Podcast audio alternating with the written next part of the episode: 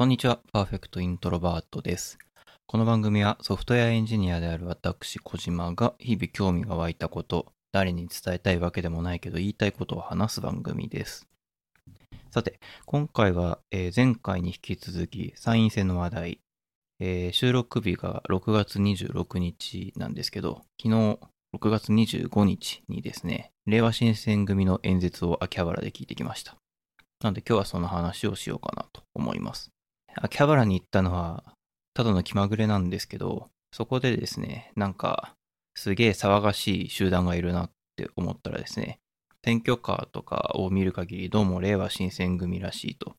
で、ツイッターで調べてみたら、夕方から演説会をする。で、えー7時ぐらいに、えー党首の山本太郎氏が、えーそこで現れて話すっていうことだったんで、暇だったんで、そもそも秋葉原に来た理由も暇だからっていう理由だったんでね、まあ一日暇してたんで、じゃあ聞いてみるかと思って待ってみることにしました。で、後で話を聞いたんですけど、どうも名前は令和景気爆上げボンダンスパーティーなる、えーものだったらしくって、言っていて自分でもわけがわからないなって思いながら言ってるんですけど、盆踊りをしたり、えーソーラン節を踊ったり、なんか謎のお祭り騒ぎでした。秋葉原の電気街口にロータリーあるじゃないですか。UDX とかに向かう、なんですかね、歩道橋みたいなのがあると思うんですけど、その手前の広場ありますよね。ガンダムカフェとかが昔あったとこなのかな。あのあたりで、あれなんていうの？祭りの時に建てるやつ。社みたいな高台があって、そこで、えっ、と、演説をしたり、歌ったり、みたいな、なんか、そういう騒ぎでしたね。まあ、騒ぎの方は興味がなくて、僕は演説聞きたかったんで、えー演説の人が現れたら、えー演説聞きに行って、なんか盆踊りが始まったら、そそくさと退散してっていうのを繰り返しておりました。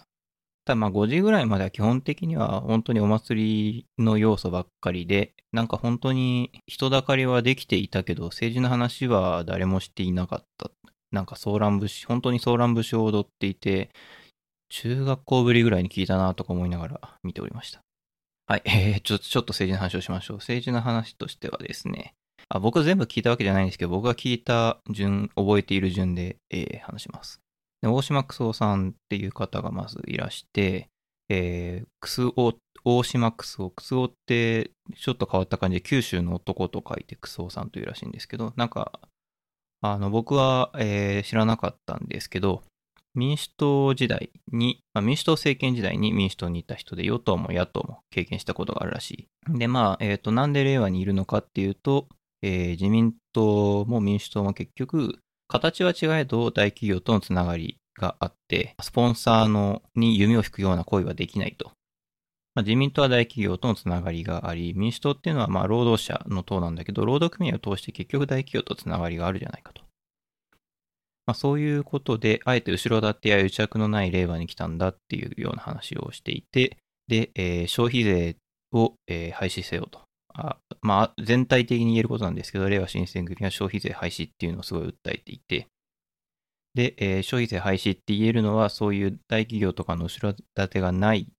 えー政党じゃないと言えないんだというような話と、消費税っていうのはどう使われているかっていうと、実は法人税の減税とかに使われているので、まあ、この消費税を廃止するっていうのは、景気刺激策として有効だし、社会保障とかの劣化にもつながらないぞみたいなことを言っていたっていう感じですね。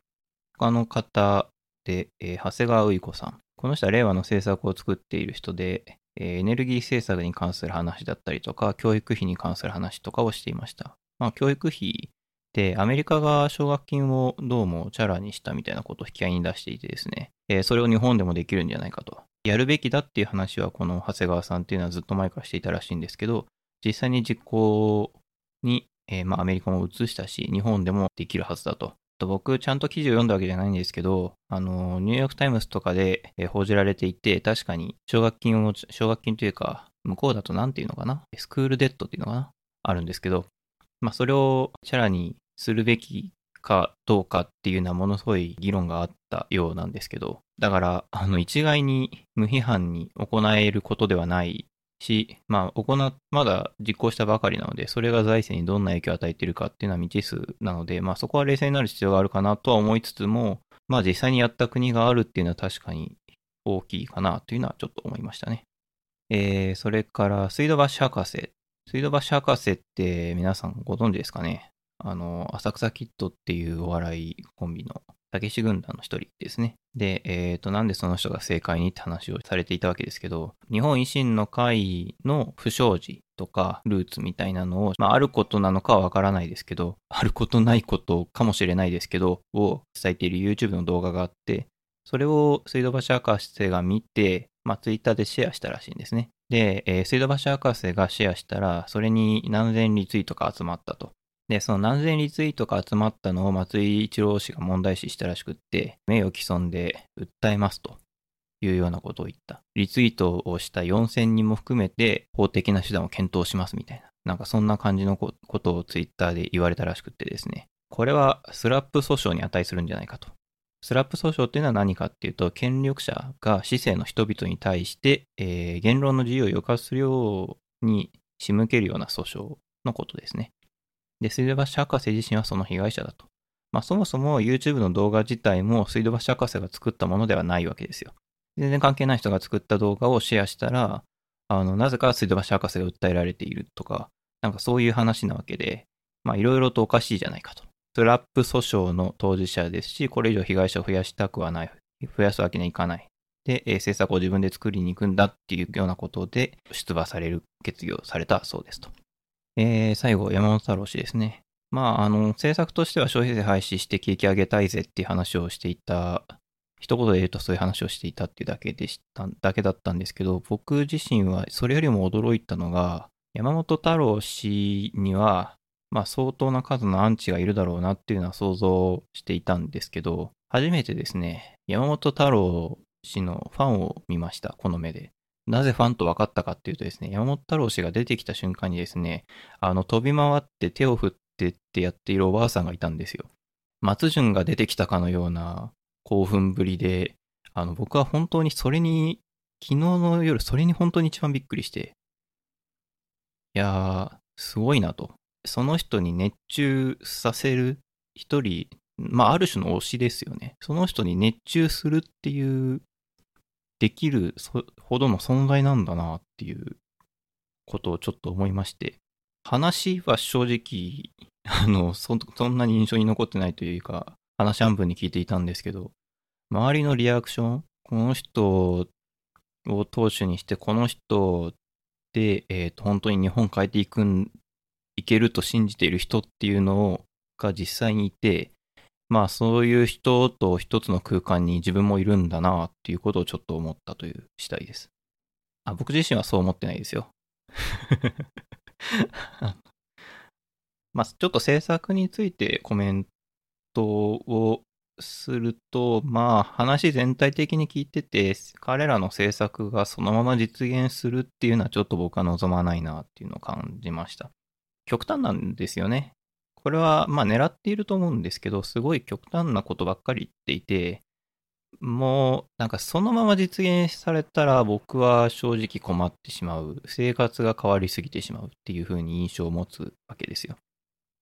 ただ一方で、こういう極端な主張っていうのは民主主義の国なんで、多分永遠に実現されることはないとは思うんですけど、一方で方向性として間違ってないなって感じることはあるんですよ。例えば消費税廃止っって言ってますけど、まあ、消費税を減税、例えば一時的な減税をするべきじゃないかっていう議論とかあってしかるべきだと思うんですよね、僕自身も。そういう方向に向かうっていう意味では、そういう、その、まあ、過激な人っていうのが議会に一人二人いるっていうのは、それはそれで意味があることなんじゃないかなと思っていて、一人二人ぐらいいれば新選組から当選するのは、ま、それはそれでいいことなんじゃないかというか、日本の民主主義という意味では、それはまあ、本当にそう信じている人がいて、彼らに投票する人が一定数いるのであれば、それぐらいの数だったらいるべきなのでは、というふうにちょっと思いました。はい。えー、まあ政策に関してはそんな感じなんですけど、その他ちょっと思ったこととしていろいろあってですね、ちょっと喋ると、イベントの運営という形では結構ちゃんとしているなっていうのをまず感じました。なんかね、スピーカーの配置がまず計算されてるなって感じだったんですよ。ちょっと裏通りとか入ったところとか、離れたところでも、声は届くようにスピーカーだけ置いてあったんですよね。だからなんかしてるなっていうのが伝わる。伝わるっていうのは、つまり、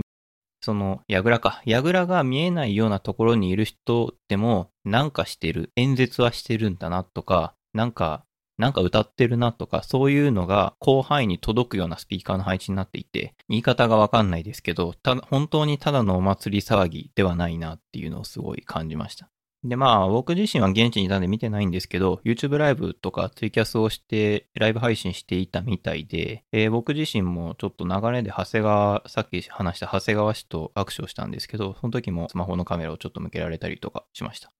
特に抵抗はないんで別にいいんですけど、